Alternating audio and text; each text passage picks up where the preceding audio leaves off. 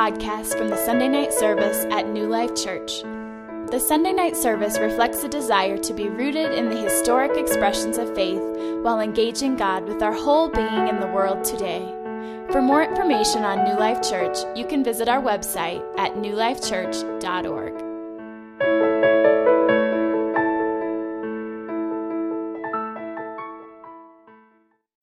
I was um, I, I, grew up in a Christian home, and um, from a very early age. I mean, I remember my, my dad was raised Hindu, but he he had accepted the Lord by the time my sister and I were born. So when we were when we were growing up, we were raised in a Christian home, and um, I, I, would when I when I went uh, see during my high school years, we'd take these mission trips to different places, and this is still in Malaysia. I lived in the states my middle school years. We moved back to Malaysia my high school years, and um, and so we would take these trips and we'd go out from the city where we lived and we'd go to these more rural areas. And, and it was, um, you know, there's, there's parts of Malaysia that are very, very modern and like any major city in the world. But then there's parts of it uh, as you go uh, in, in, different regions that are more rural. And, uh, and so a lot of times they would take these mission trips and they would go into these areas that are a little more rural. In fact, uh, there's, this, uh, there's two states of Malaysia that are on this whole other island, and uh, you could fly over there, and it's, it's quite rural over there. I mean, there's people that live in those homes on stilts, you know, so that the floods don't kind of uh, creep into their homes, and it's, it's very much village life. And, and uh, I remember preparing to go on one of these trips and um, realizing that I was going to have a, to give a testimony. And I was quite anxious about this because it occurred to me that I didn't really have a testimony. And uh, I had some friends who could say things like, you know, they could tell about how they were raised, you know, Buddhist or Hindu or whatever, and they had this story of how they made a stand for God and they were persecuted by their families, but they stayed strong, and, you know, you can too. And it was, theirs was going to be really good. And, uh, and I started to think, well, what am I going to get up and say? Uh, because I thought, well, talk about my life story or my testimony, and there's really not much there. Um, and, and so, you know, your friends, they try to be encouraging, and so they say that the thing that maybe you've heard, um, well, you know, don't worry, isn't it a testimony that um, God kept you all these years, you know? Anybody ever heard that, you know? And I, I don't know how, how many of you grew up in church or not, but if you did grow up in church, uh, and you hear the words testimony, it's just sort of like, well, I don't know. I mean, I you know, didn't really have this rebellious past or this you know sordid stories to tell of how I was dealing drugs out of the back of my car in Pine Creek or you know whatever. You know, it's just sort of you know, there's not a lot of stuff sometimes. Um, but I think that way of thinking about quote unquote salvation or how we got saved, because when you think about testimony, what it really is, or, or at least how we've come to understand that phrase, is uh, it's the story of how you got saved, right? If I were to say, What's your testimony? Say, oh, you mean the story of how I got saved? Um, and we tend to think of it almost as if it was an event that our salvation was this event and there was this moment and then you know we, we, we, were messed up and then all of a sudden someone brought us to church and we heard a speaker or we saw a drama and we were so moved and we raised our hand and we came down front we prayed a prayer we got a booklet we got saved. And that there's certainly nothing inaccurate about that per se. It's just that when we talk about salvation most of us are thinking about a, about a particular event that all of a sudden changed everything, and now because of that event, we get to go to this magical place called heaven. As though salvation was about, okay, hey, guess what? Mom and dad are taking you to Disney World. Woo! And so salvation is the day you heard that mom and dad were taking you to Disney World, and heaven is Disney World when you actually go. And, and the in between days are just miserable. It's what we call school, you know? So, so and, that's sort of, without realizing it, that's kind of how we think about this Christian life, which might explain why we have such a hard time figuring out what we're supposed to do in the here and now. But when Paul and these guys talked about salvation, they weren't thinking about an event. They were thinking about God's massive plan to rescue and restore all things to set it right. And you, you know this when we've been studying the book of Ephesians. As we've talked through Ephesians 1 and now into Ephesians 2, you recognize, I've, I've said this a number of times, that Ephesians gives us this cosmic view of God's plan of salvation. That God, Creator God, made His world, loved His world, but saw that His world began to be infected by evil, some of His creation, and even us, humans, the ones who are supposed to tend His good world, allowed this infection of evil in, right? And so, from the beginning, even before the foundations of the world, we're told that God ha- and God in Christ had his plans made to one day rescue and redeem all things. Salvation is this big word that encompasses all of it. It's not just about a prayer or a moment that you say, okay, good, now I get to go to heaven. Because, and we've talked about this a lot now on Sunday nights, maybe you're sick of hearing me say this, but heaven is this place where God uh, uh fully is and, and, and, and operates. It's, it's God's space that runs parallel to our space. But do you know that in the end, like right now, if there's a Christian, if there's a person who dies, yes, they go to heaven. But do you know, in the end, God's plan is not that we're all going to get airlifted and live in this parallel space called heaven. That God's goal in the end is that heaven would descend on earth, remake it, remake earth. There will be this thing that the Bible talks about from Isaiah all the way through to Revelation new heaven, new earth. And in, in that place, we'll live again with resurrected bodies. Just when you thought Christianity was weird, it just got weirder. Because for some of you, that's like, oh, what? But the end goal is going to be just like the beginning, the place, the Eden, where heaven and earth met fully together. Now, with that view in mind, salvation then is God's massive plan to take the world as it is now and make it all to where it one day will be that.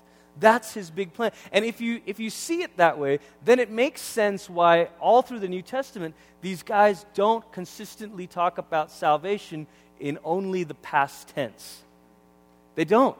You'll read a verse like the one we'll read tonight where it says, By grace you have been saved. And you're like, Oh, great, I'm so glad for that day that I was saved. And then you'll read a verse that says, It is the power of God at work to those who are being saved. You know, well, being saved. No, I, I mean, I, I'm already, I mean, I said the prayer thing. And, th- and then you read other verses where it says, okay, wait, there's coming this day where we're all looking, and Paul says our salvation is nearer now than when we first believed. And, and even in Revelation, those who endure to the end will be saved. No, no, no, I, I, I prayed the prayer thing. And you recognize that salvation is past, it's present, it's future, because it encompasses the whole of what God is doing.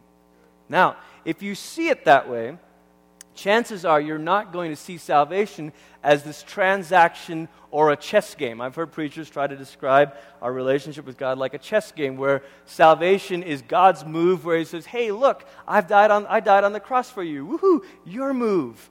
And then we say, "Oh, um, gee, what can I do? Uh, maybe I'll do this, or maybe I'll tell lots of people. Maybe I'll go on missions trips. You know, maybe I'll sign up. Maybe I'll be a missionary. You know, because it's my move now." And we have this sort of chess game analogy of where it's like, well, God does his part, and now it's up to you.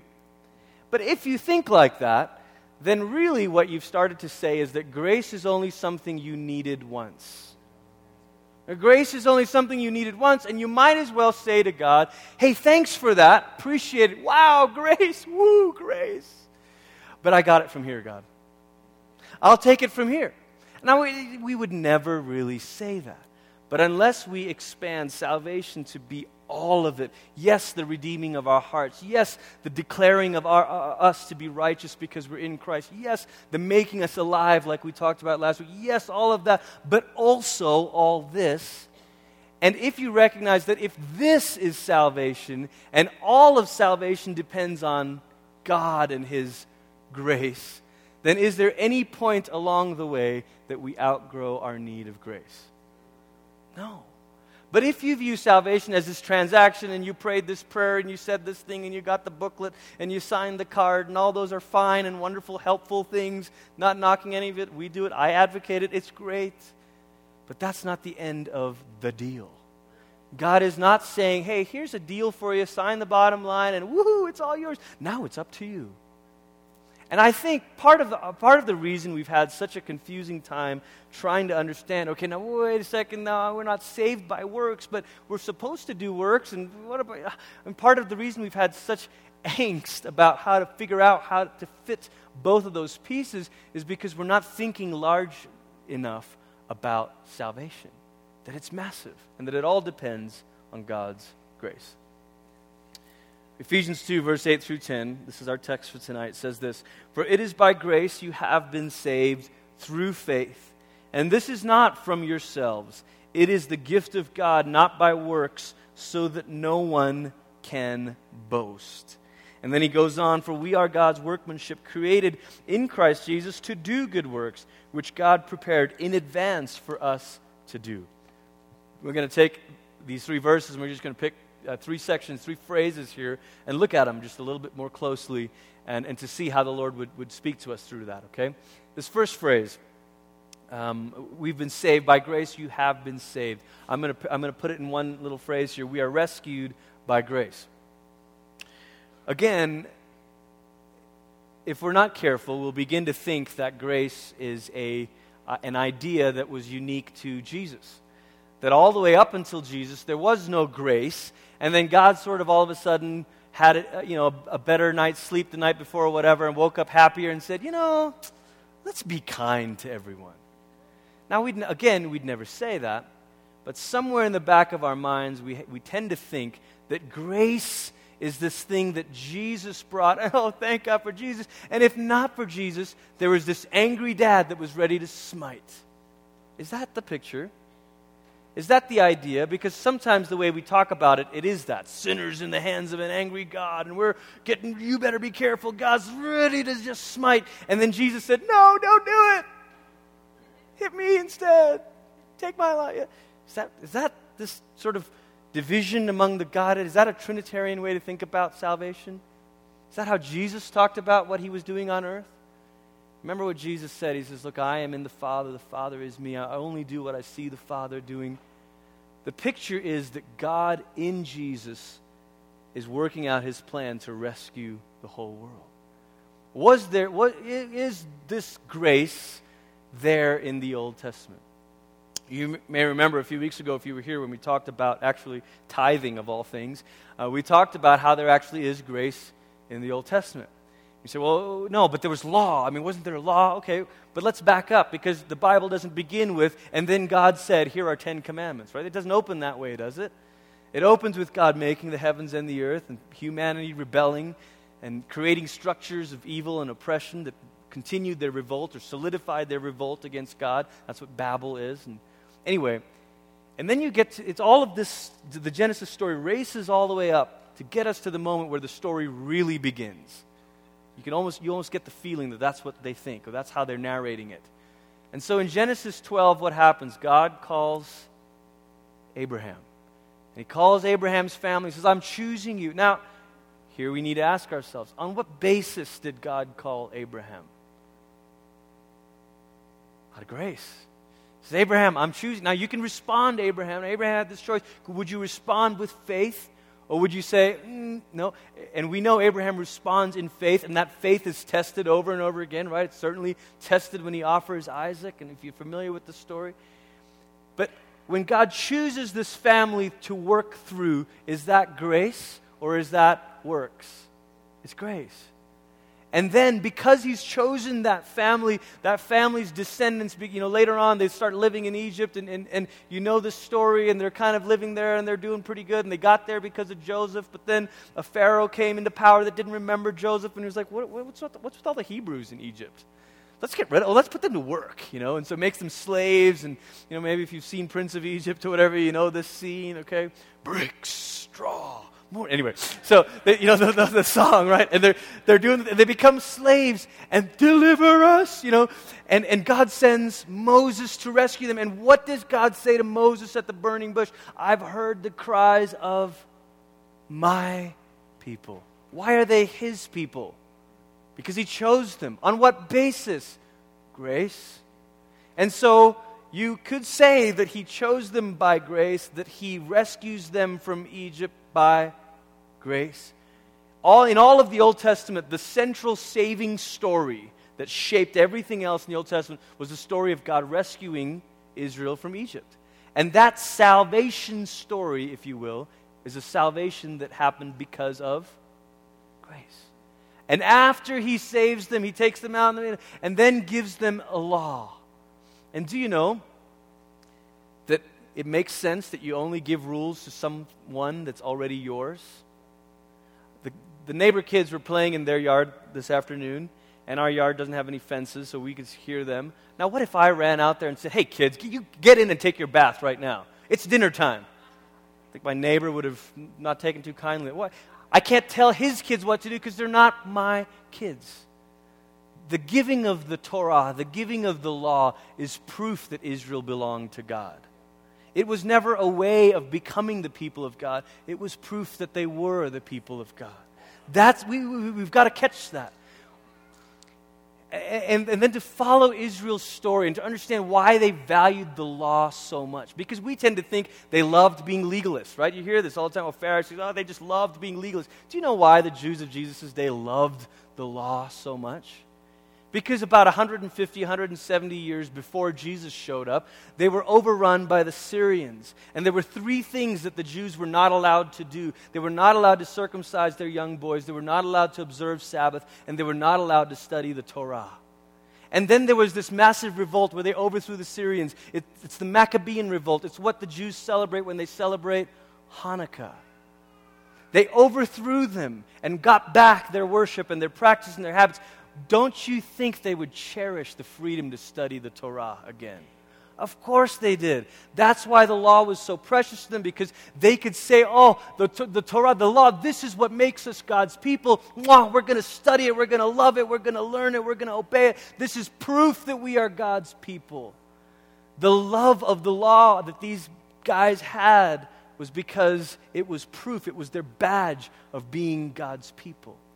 So, okay, well, wait a second. I mean, isn't there this whole thing where Paul says that Christ is the end of the law? Do you know that word there for end doesn't mean destruction?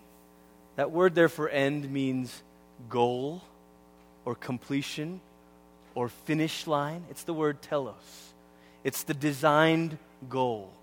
Christ, to rephrase Romans 10:4, is the designed goal of the law that when Christ arrived, he said himself, Look, I didn't come to abolish the law. He said it.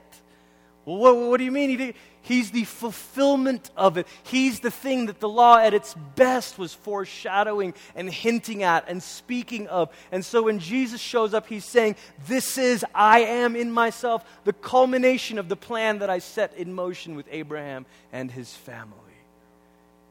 It's one God with one plan of salvation from the very beginning. It's not, well, this was, there was this God, and he used to be kind of hot tempered and angry, and he used to really require people to do a bunch of stuff, and man, I'm so glad I didn't live in those days. I hear Christians talk like that sometimes, and I think, I, I, just don't know how you could say that. Because you, what you're basically saying then is there's two gods. And, or, or that it's one God who changed his mind, was schizophrenic, which is worse. But what we believe is one God, one plan of salvation all throughout time. Do you believe it? And when Jesus shows up, he understood that. He says, Look, I am the one that the scriptures spoke of. I am the one that the law spoke of. I came to fulfill it. And Paul later says, Yeah, yeah, yeah. Christ is the finish line of the law. It's the finish line. It's the one who says, Yeah, this is what it was leading up to all this time. It's the pinnacle, the climactic moment of the story. How did we get there? We are rescued by grace. grace has always been God's way. That's what I'm trying to say to you tonight. Grace is not something new for God, it's part of who He is. I think sometimes we think that, well, God is, you know, omnipotent, all powerful, He's omniscient, He's all knowing, uh, and, and He sometimes is loving. But remember what John says God is love that it's as much a part of his nature as everything else, that grace is God's way because God is love. Does our sin anger him? Absolutely. Does it offend him? Sure. Does our, re- is our rebellion an affront to him? Of course. But his love, because he is love, found a way to go beyond it. His love found a way to go beyond it. We're rescued by grace. That's amazing honestly, when the Reformation happened 400 years ago, this was sort of this rediscovery thing for the Western church of saying that, okay, look, you don't have to jump through th- these hoops and pay for stuff and buy penance and, and all this stuff. And of course, Martin Luther played a huge role in that. But it's interesting if you're a student of the Reformation or a student of church history and you want to read more and all this stuff, uh, there's, a, there's a marked difference between Luther and Calvin. Because Luther, to a large degree, misunderstood Judaism. He thought, he was convinced that Moses was a legalist, and so he had no patience for understanding much of this Jewish religion. Calvin, on the other hand, articulated exactly what I just said about how God gave the law to a people that he had already rescued by grace. Calvin kind of got that. That's just a little tidbit if you, if you like the church history thing. We are rescued by grace. Grace is always God's way. Always. It's, it's, it's part of Him. And then the second phrase, we have no room to boast. Paul says that it's the gift of God, not by works, so that no one can boast. We have no room to boast in this. Now, chances are, most of you are not likely to boast about how good you've been.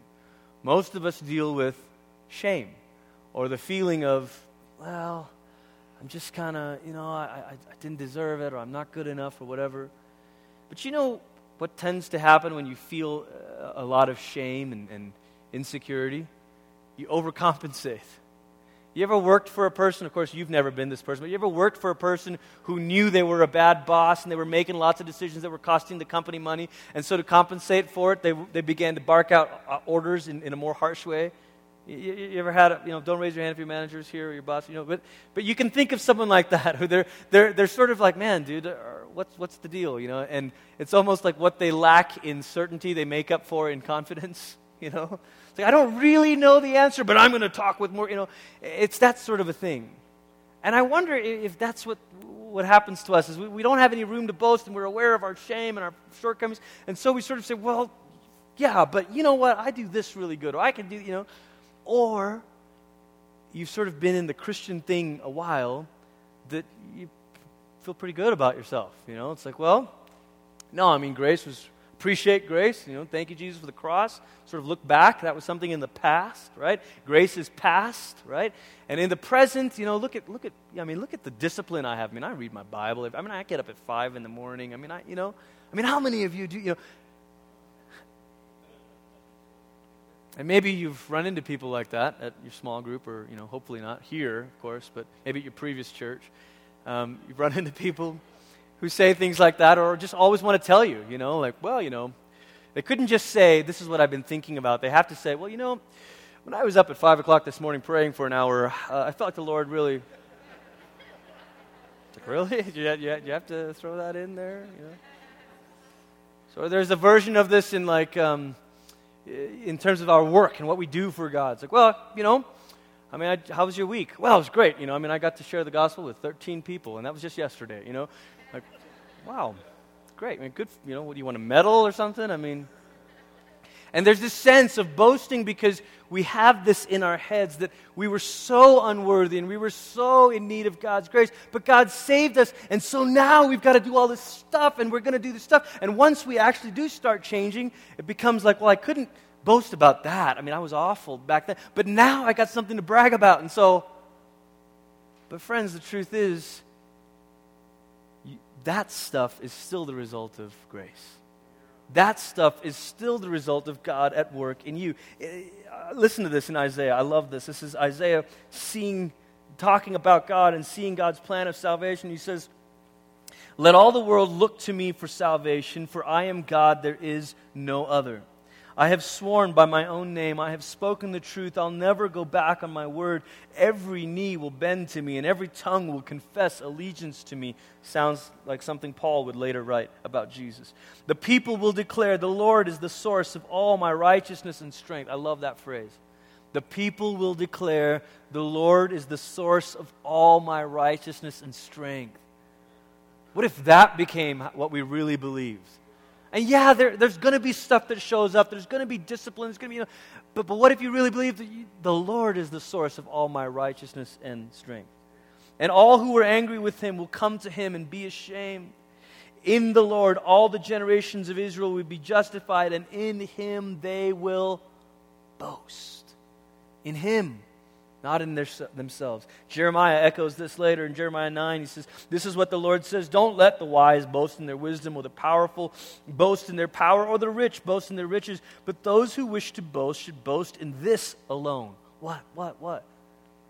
That they truly know me and understand that I am the Lord who demonstrates unfailing love and who brings justice and righteousness to the earth, that I delight in these things. I, the Lord, have spoken. What does it mean to boast in knowing the Lord? Because again, that sounds like saying, well, you know, I mean, I, I've been a Christian for 10 years. I mean, I really know the Lord. Is that what he's saying? Now, how long, you know? Now, I really know. Boasting in knowing the Lord is knowing that the Lord is the one who demonstrates unfailing love. If you really know that the Lord is gracious, if you really know that the Lord demonstrates unfailing love, your boasting becomes totally on Him. And you start to say, you know what, I, you know, I, yeah, I'm grateful for all this stuff, but you know what? It's, that's just another sign of God's graciousness. You know what? That's just a sign of God's unfailing love. And, and, and my, my your, your, your speech then begins to betray that you really know Him. And you know that He is unfailing in His love. Boasting in knowing the Lord does not mean you brag about how long you spend in your quiet time. Boasting in knowing the Lord means that you understand that every good and perfect gift comes from the Father in heaven. That the Lord is the source of all my righteousness and strength. Psalm 34 My soul shall make its boast in the Lord. The humble shall hear of it and be glad. Oh, magnify the Lord with me and let us exalt his name together. I love that little phrase. The humble. The humble shall hear of it and be glad. Why? Because it's the humble who recognize that they need it too. If you begin to boast of the Lord, and, and, and or, or, maybe you hear someone else say, Man, I'm just so grateful for the way that God has been good to me and, and kind to me and gracious to me.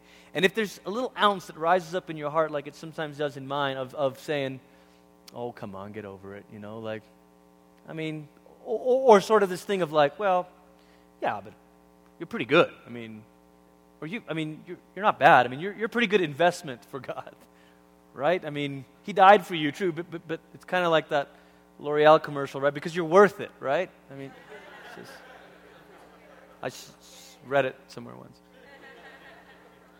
Uh, you hear someone boasting about the Lord being the source, and you say, well, I, uh, sure, sure, He's the source. But after all, I mean, I've done some pretty good stuff that might be an indicator that we're not really fully at this place of humility.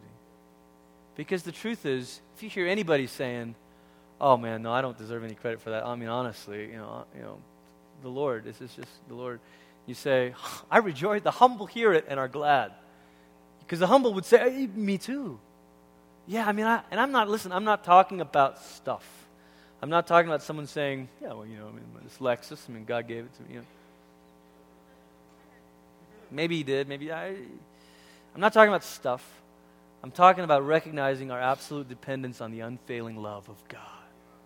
That we never outgrow our dependence for it. We never grow to the place where it's like, oh, hey, God, thanks. I've matured so much. I don't need this anymore.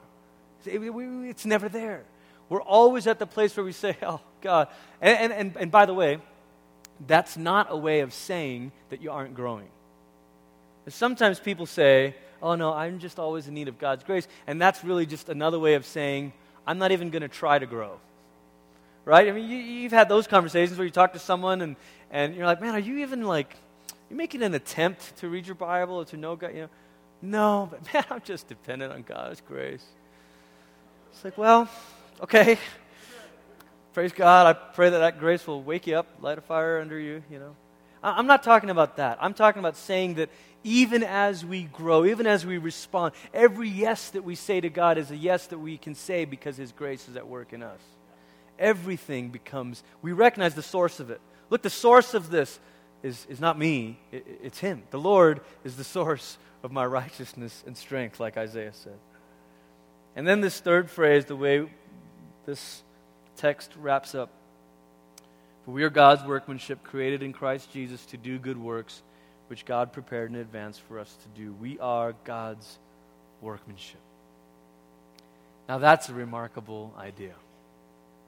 Because if your view of salvation, again, is this one event to get your passport stamped for heaven, then it's hard to think about workmanship or works or an assignment or a role because it's like, eh, aren't we all just kind of killing time till we get there? And there's a lot of Christians who think that. So, well, just well, this doesn't matter, right? We're just kind of killing time, and and really nothing matters except if we win souls, right? I mean, that's the only thing really. Eh, nothing else here. I mean, it doesn't matter how I do my job, doesn't matter how I raise my kids, as long as I win souls and I get up there, right? That's like, I don't know, what is that? Nihilism? Everything is meaningless?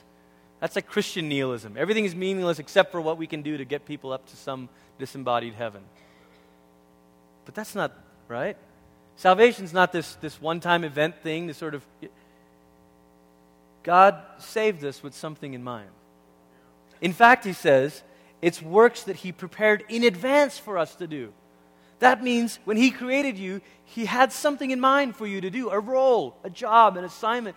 And his hope was that you'd say yes, and then in saying yes, you become from dead to alive, like we talked about last week. And then because you're alive, you can begin to get on with this thing that he's prepared in advance for you to do. In other words, saying yes to Jesus and saying, Oh, yeah, I'm a Christian, that's not the end, that is the beginning. That's why Paul says it's new creation. That sounds like the start, not the end. And so, having been the recipients of grace, what now?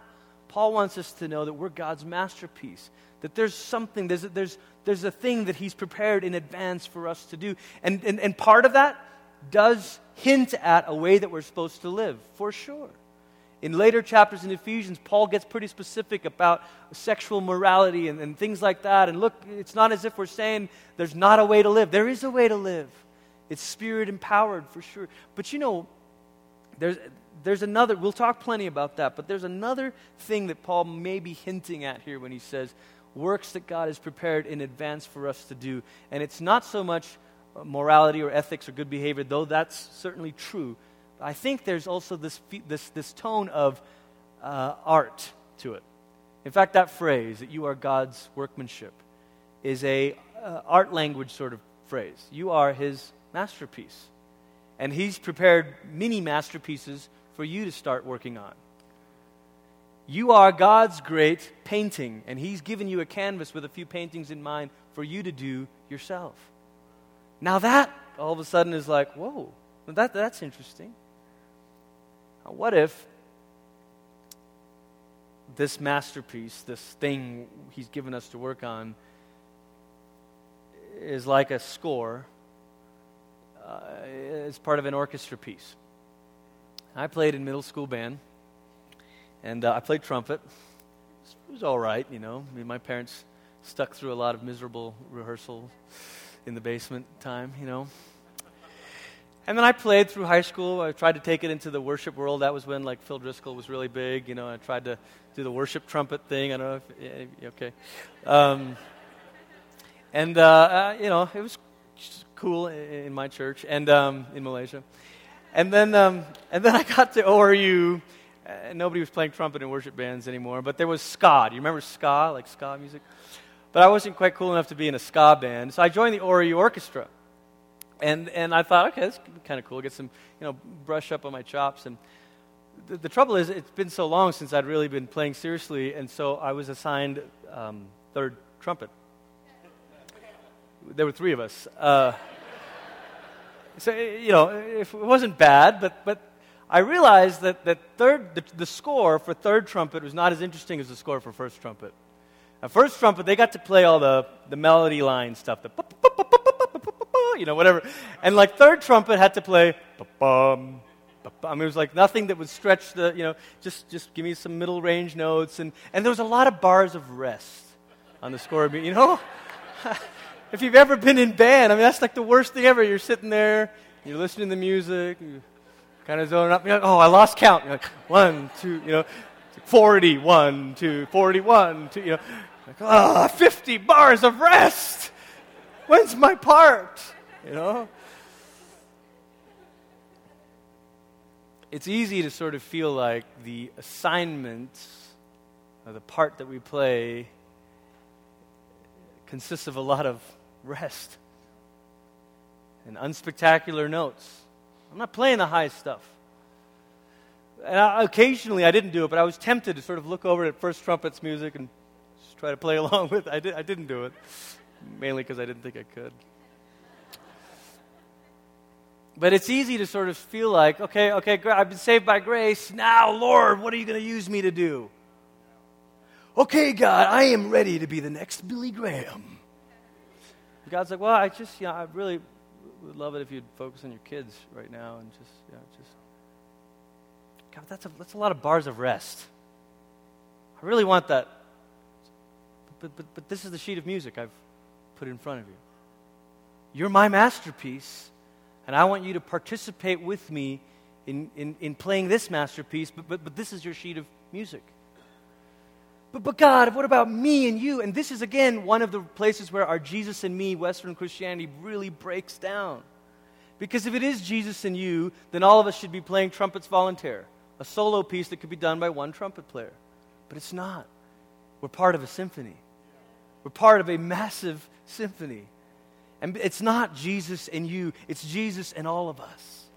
It's Jesus and not just all of us who are his people on this earth at this time, but it's Jesus and all the ones who have been in him prior to us. We're joining that symphony too.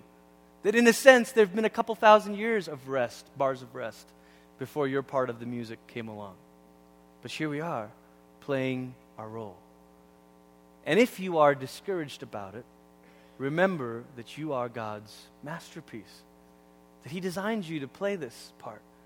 And that's not to say, oh, okay, uh, I'm not going to be, stretched and try to grow and add. No, no, no. Do all those things in the same way that a member of an orchestra should practice and get better at their instrument and familiarize themselves with the score and, and, and understand. You got to do all those things, absolutely.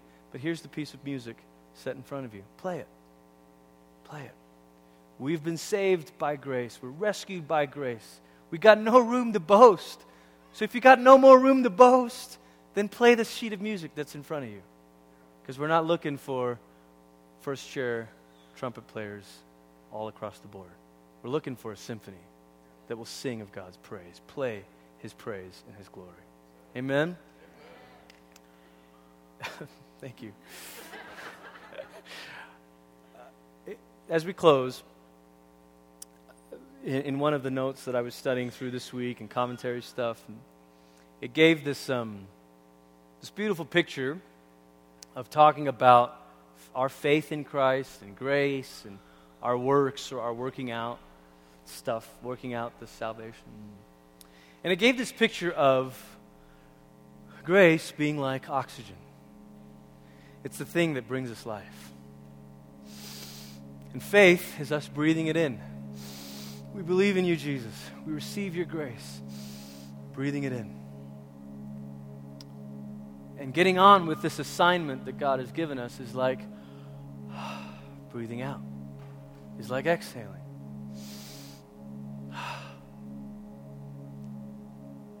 Both are part of being alive. Breathing in and breathing out are both signs of life. Faith, taking in, the, by faith, we take in this grace that God has offered us. It's awesome. And as we work out, in our workplaces, in our homes, with our friends, we exhale this grace. Both are signs of being alive. Last week we talked about we've been, we were dead, but we are now alive. Since we're alive, let's breathe it in, breathe it out. Breathe it in and breathe it out. A person who holds their breath too long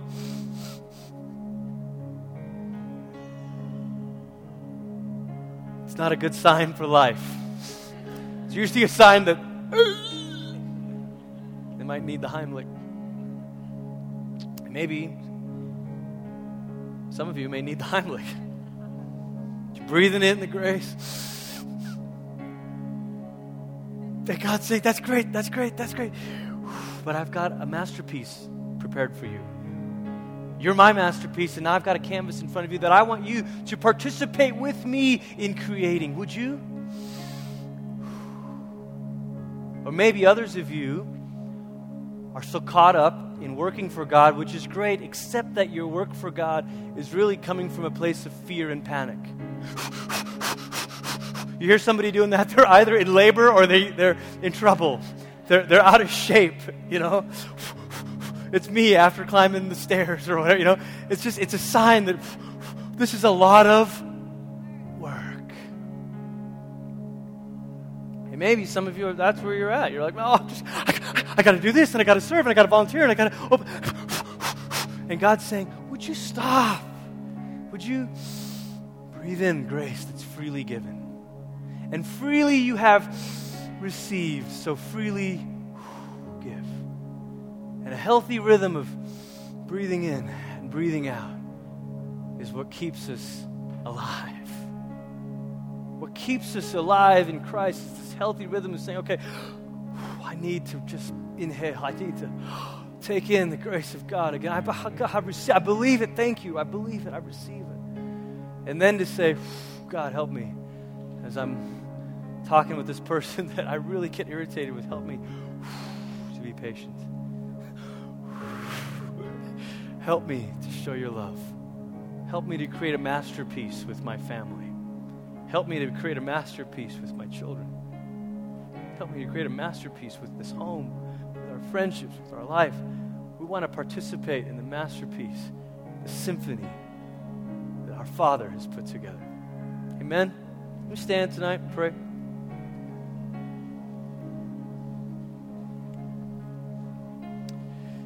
If you would, do this. Maybe take a deep breath in. Would you? Just a physical thing of saying, God, yeah, man, we're taking in your grace. Breathe out. Yeah. God, keep us in the rhythms of grace. Keep us from the unhealthiness of shame or panic or fearfulness that keeps us trying to work like crazy. Keep us from the rhythm that is just receiving in, but forgetting about an assignment that you've given us each day, each moment, each hour, to be Messiah's hands and feet, to be your body. Oh, Father, thank you for your gracious love. Thank you that you, through Jesus, have been working to rescue and redeem the whole world. Jesus, thank you for giving your life. Holy Spirit, thank you that you're at work in us. Oh God, thank you for your grace. Thank you for making us a masterpiece, even though we don't see it fully yet. And God, help us to participate with you in the canvases of our workplace, of our homes, of our friendships, of our lives. Help us to take it seriously, God. Forgive us for not taking it seriously. Forgive me for not taking it seriously. But God, just to look at that sheet of music that you've put in front of us, the people, the, the, the friendships, the relationships that you've placed in front, to take it with seriousness. And to realize that even if we feel like we're counting bars of rest, we're still part of your symphony of salvation. We love you. It's in Jesus the Messiah's name that we pray. And everybody said, Amen. Let's thank God for his grace.